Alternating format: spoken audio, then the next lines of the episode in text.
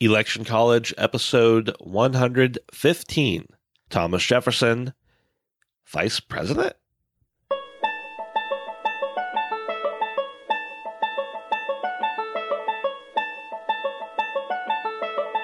Let's throw a political party.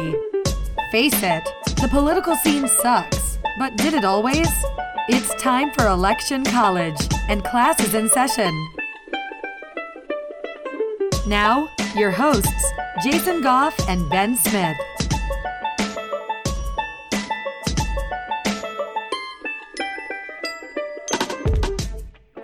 Hey, Jason, in the last episode, we talked about Thomas Jefferson and all of his accolades and everything leading up to the vice presidency.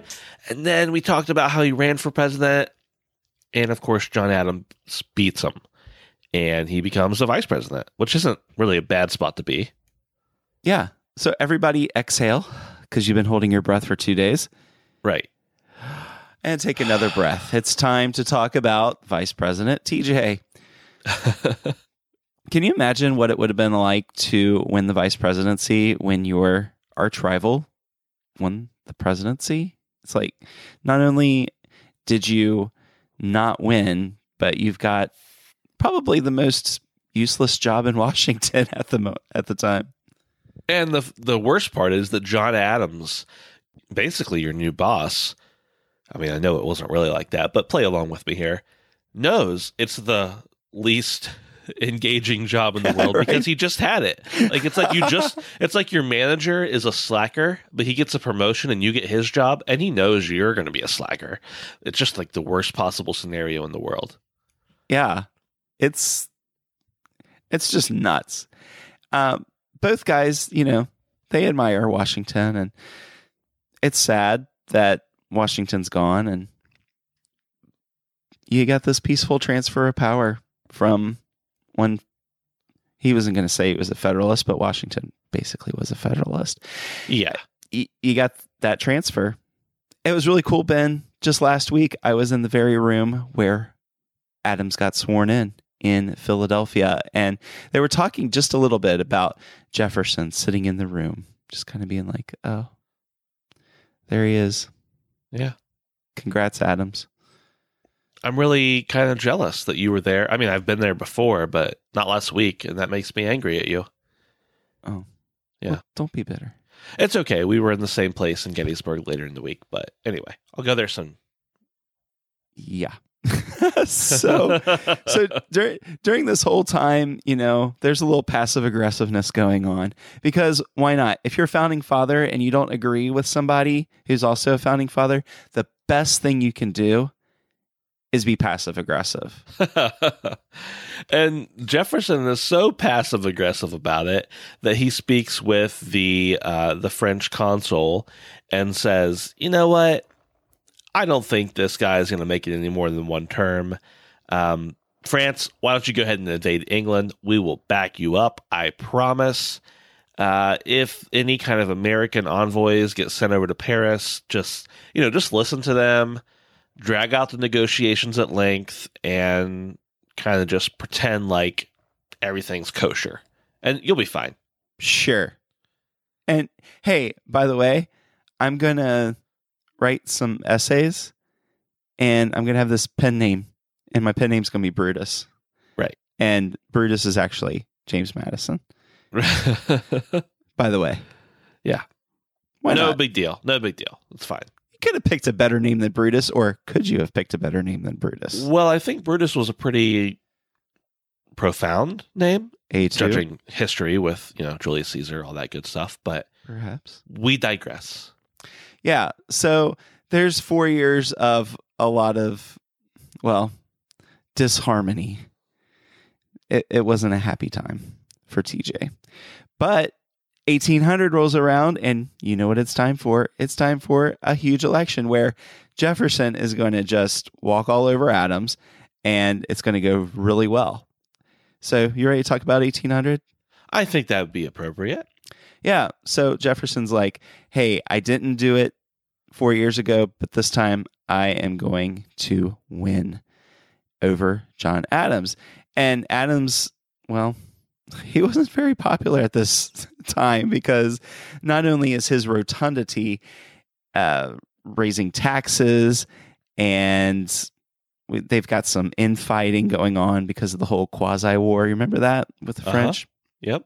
So, if you don't know what the quasi war is, it all has to do with the Navy and us kind of being at war with France. But we have a podcast about that.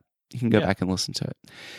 So, Hey, hey, fun side story here. Mhm. Um, at my uh, day job slash night job slash whatever all, consumes my life job, uh, I was having a conversation with someone, and they brought up uh, relationship between the United States and France, and he seemed very into history at the moment. And we started talking, and I got like into the whole history between things and the treaties that had been set, and then the breaking of the treaties and the quasi war. And about the time I got to the quasi war, his eyes just kind of glazed over, and I could tell he didn't care anymore. And I thought, that's enough for now.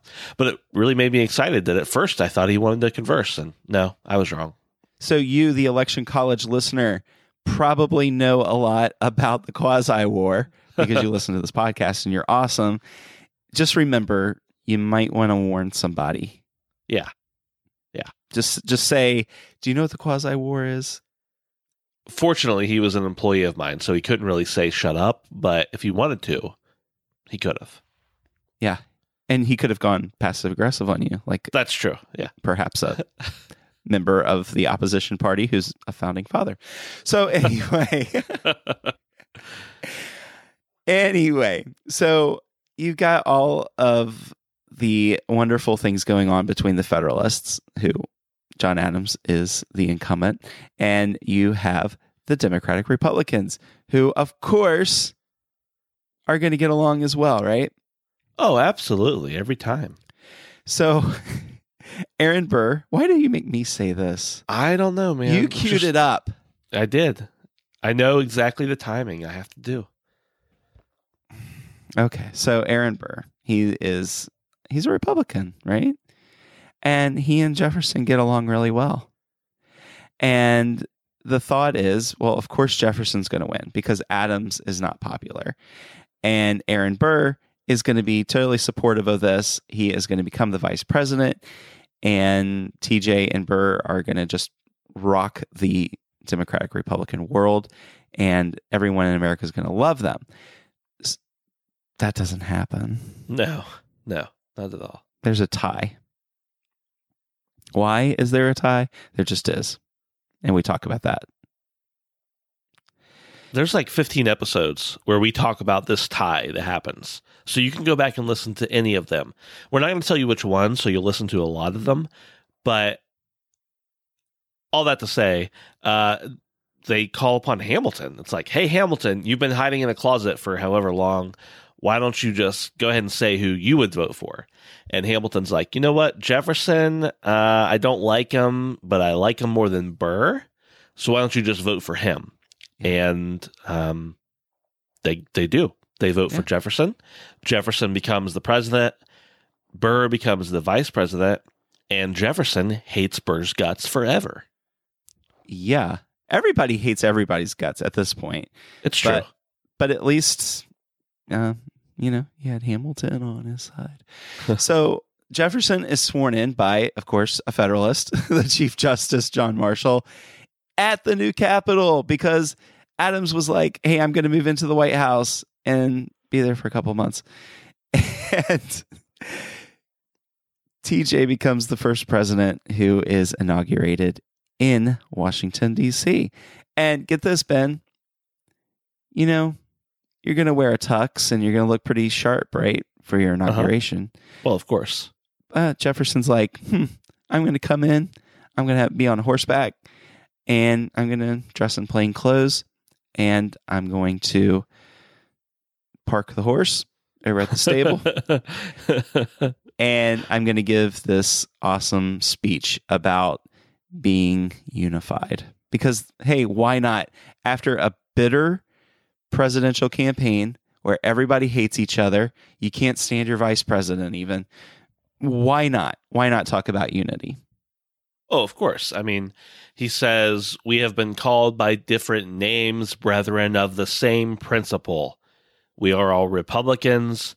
We are all Federalists, which kind of reminds me of JFK's speech when he said, We are all Berliners and you know it, it, didn't really go over as well as he thought. But anyway uh, jefferson talks about equal and exact justice to all men while he has slaves.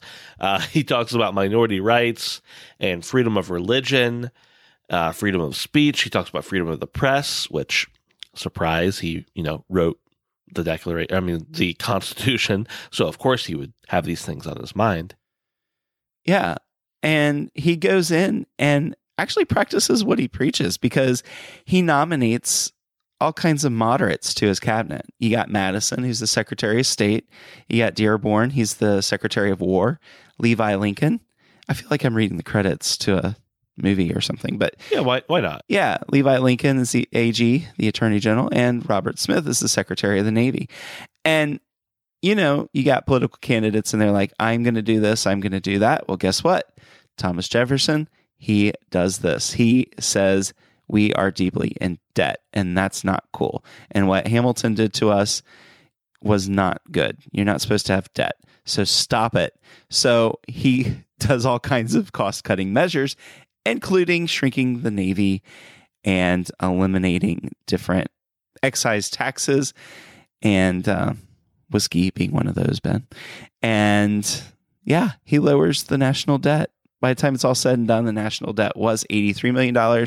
By the time he's finished, it's only 57 million. Yeah.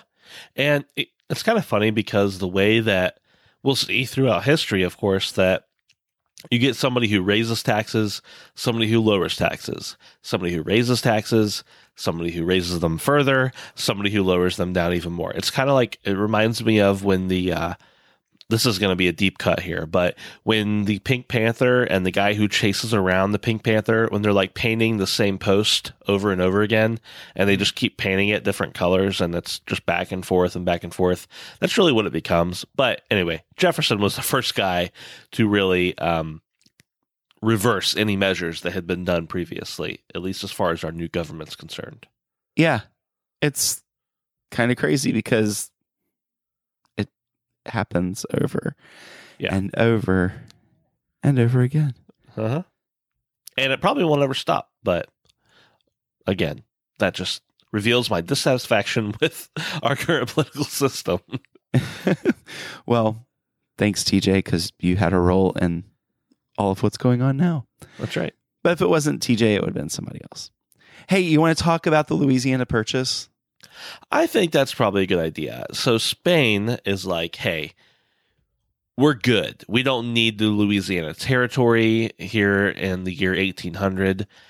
And France, you have at it. So Jefferson's like, okay, crap. Napoleon is a powerhouse. He cares about nothing besides expanding his own territory. And um, in case you guys didn't know, the Louisiana Territory and the Mississippi River is like really integral to the colonies or the United States as we now know them. Yeah. And so TJ's like, hey, we need to send James Monroe and Robert R. Livingston to Europe, ship them over there and negotiate with Napoleon because hey, we went New Orleans. So TJ's like, see you guys. Here's ten million dollars, and uh, buy us buy us some New Orleans. We we want to have Mardi Gras this year. Yeah, and Monroe and Livingston they go over, and Napoleon's like, hey guys, I got this pretty sweet deal for you.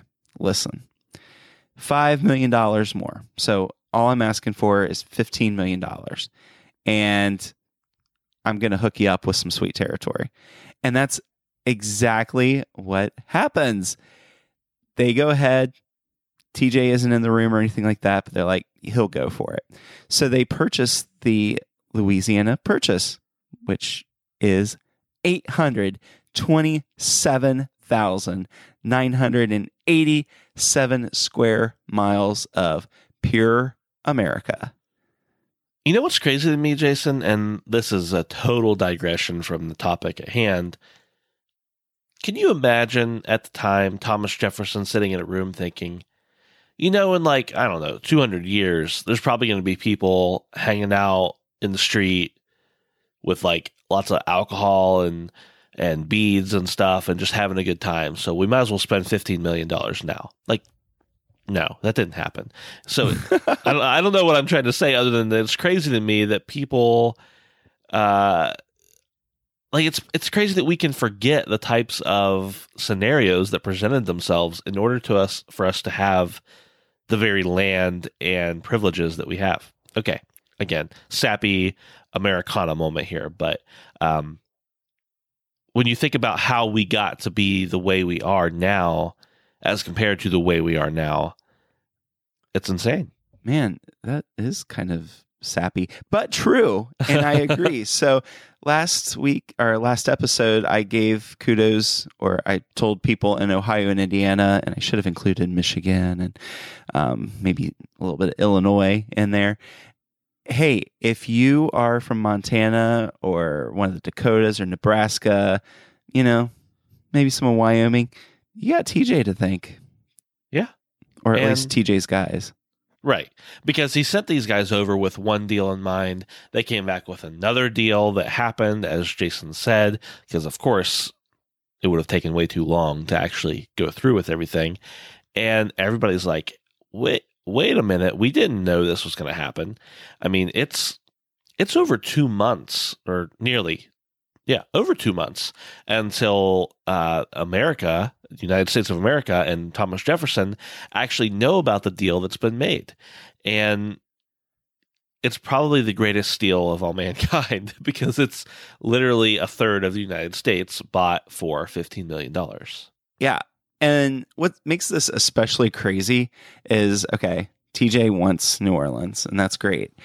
And he wants some other smaller territories, but think about it. TJ is not about having a large federal government.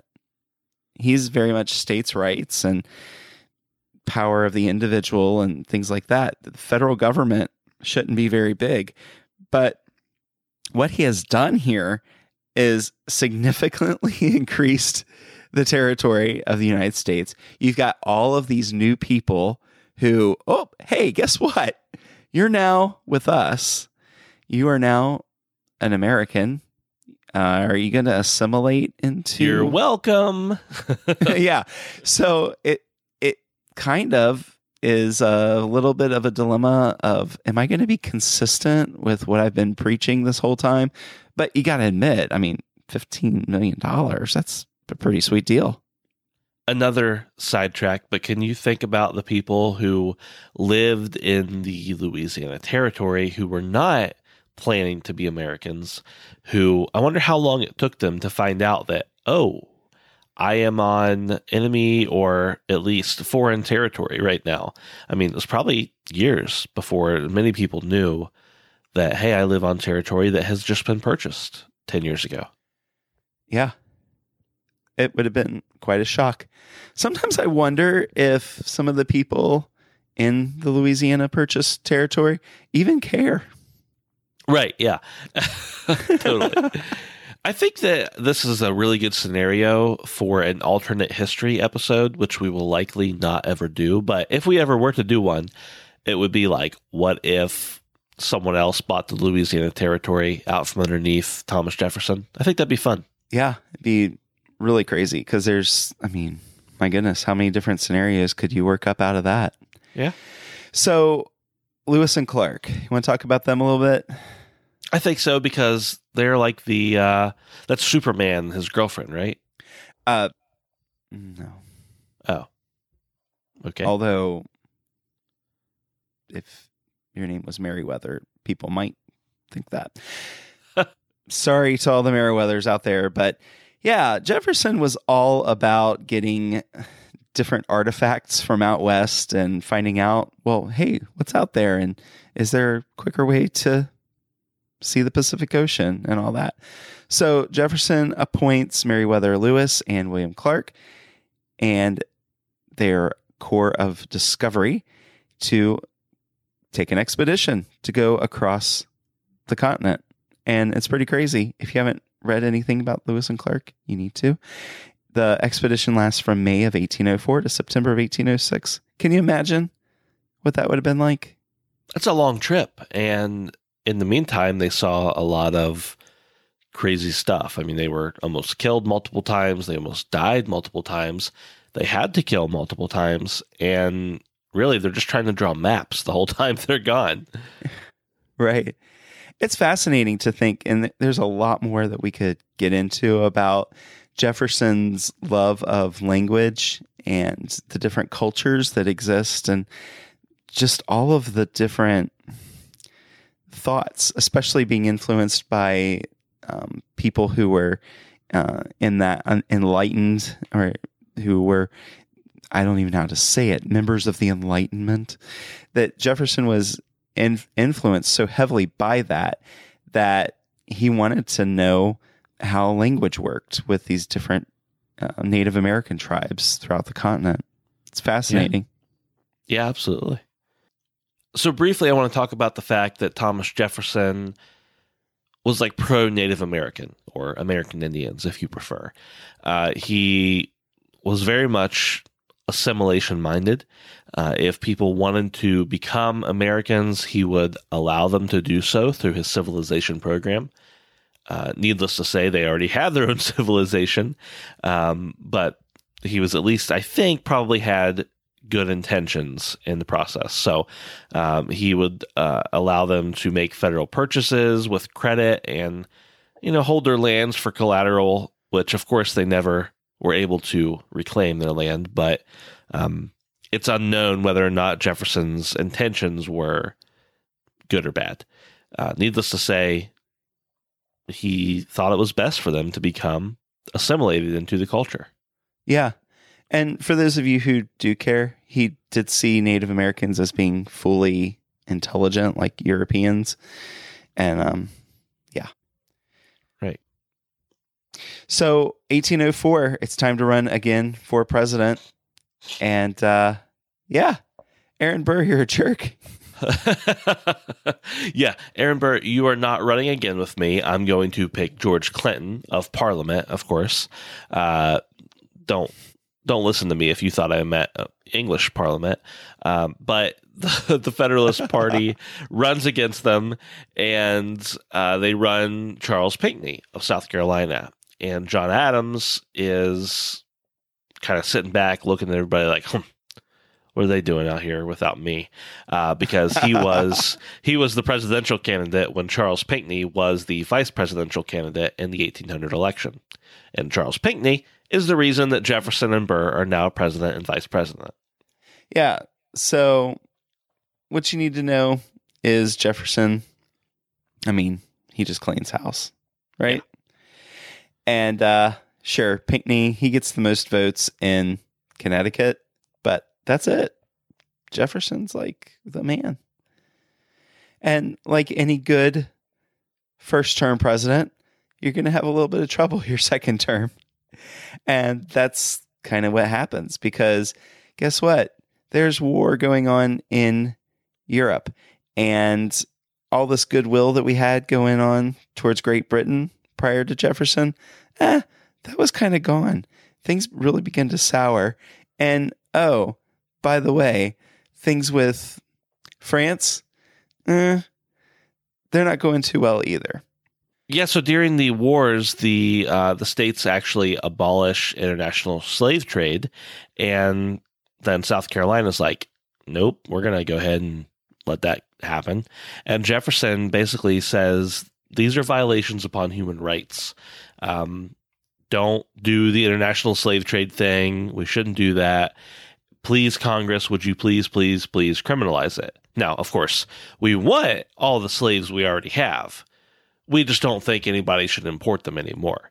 And so, of course, you see again a digression from the fact that he thought slavery was bad and also supported it in some way. But that's probably an entirely different matter that we could mm-hmm. discuss at length at another time. Yeah. So what ends up happening with all of this is really it's an identity crisis because yeah, if you're a federalist, you're getting accused of being a lot like a British person. If you're a Democratic Republican, you're being accused of being a lot like a French person. And if you're an American, you're supposed to be neutral. And TJ kind of blurred those lines, muddied the waters a little bit between all of it. And what we need to know is uh, it was just a really rough second term. All kinds of things going on. At most, America is has kind of compromised a little bit on being a neutral country. And uh, that's going to take us, well, into a war, a pretty big war in a few years after Jefferson is out of office. So, Ben, Uh huh. rough second term. Do you want to talk a little bit about TJ and Adams? I mean, they had kind of a falling out. Yeah, I mean, there was a pretty huge rift between the two of them.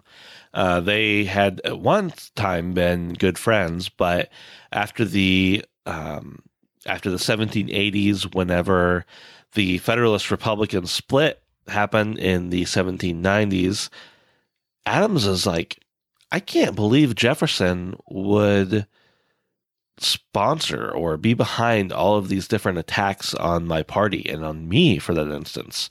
And Jefferson's like, I can't believe that Adams did this these stupid things he did and appointed these judges that shouldn't have been appointed and basically they just have so many political opinions that they fail to see that the other one is human and um, after Jefferson beats or succeeds, I guess you could say, but definitely beats Adams as the president, they don't talk for about 10 years.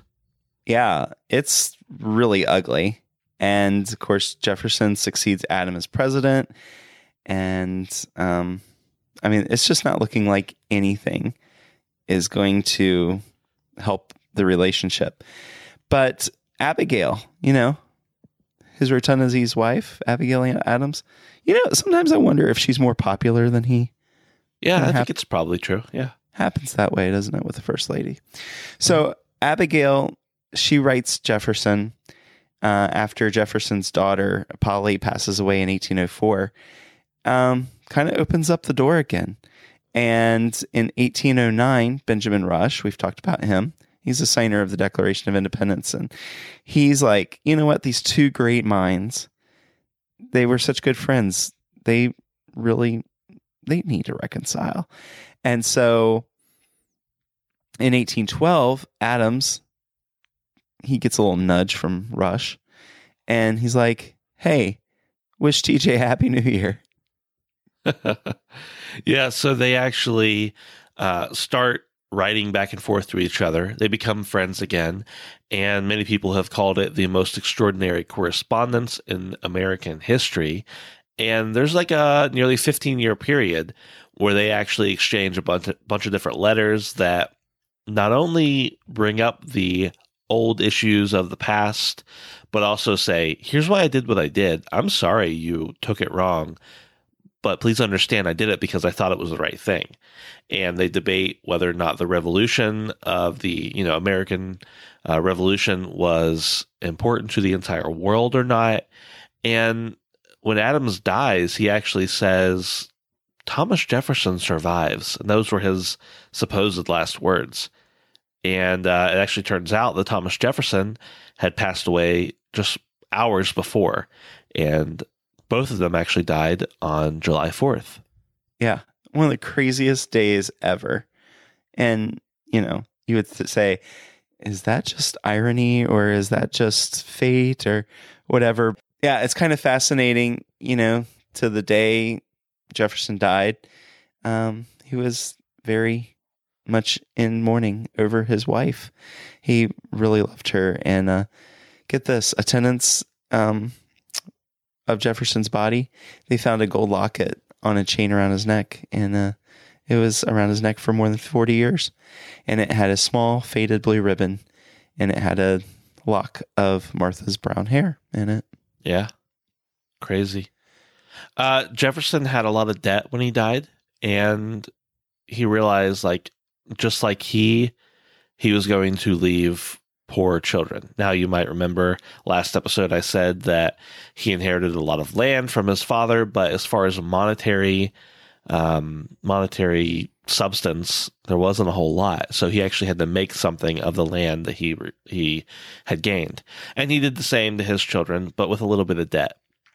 And so uh, he wasn't able to go to Washington for the celebration of the Declaration, and of course, uh, passed away the next day, like I said, on July 4th.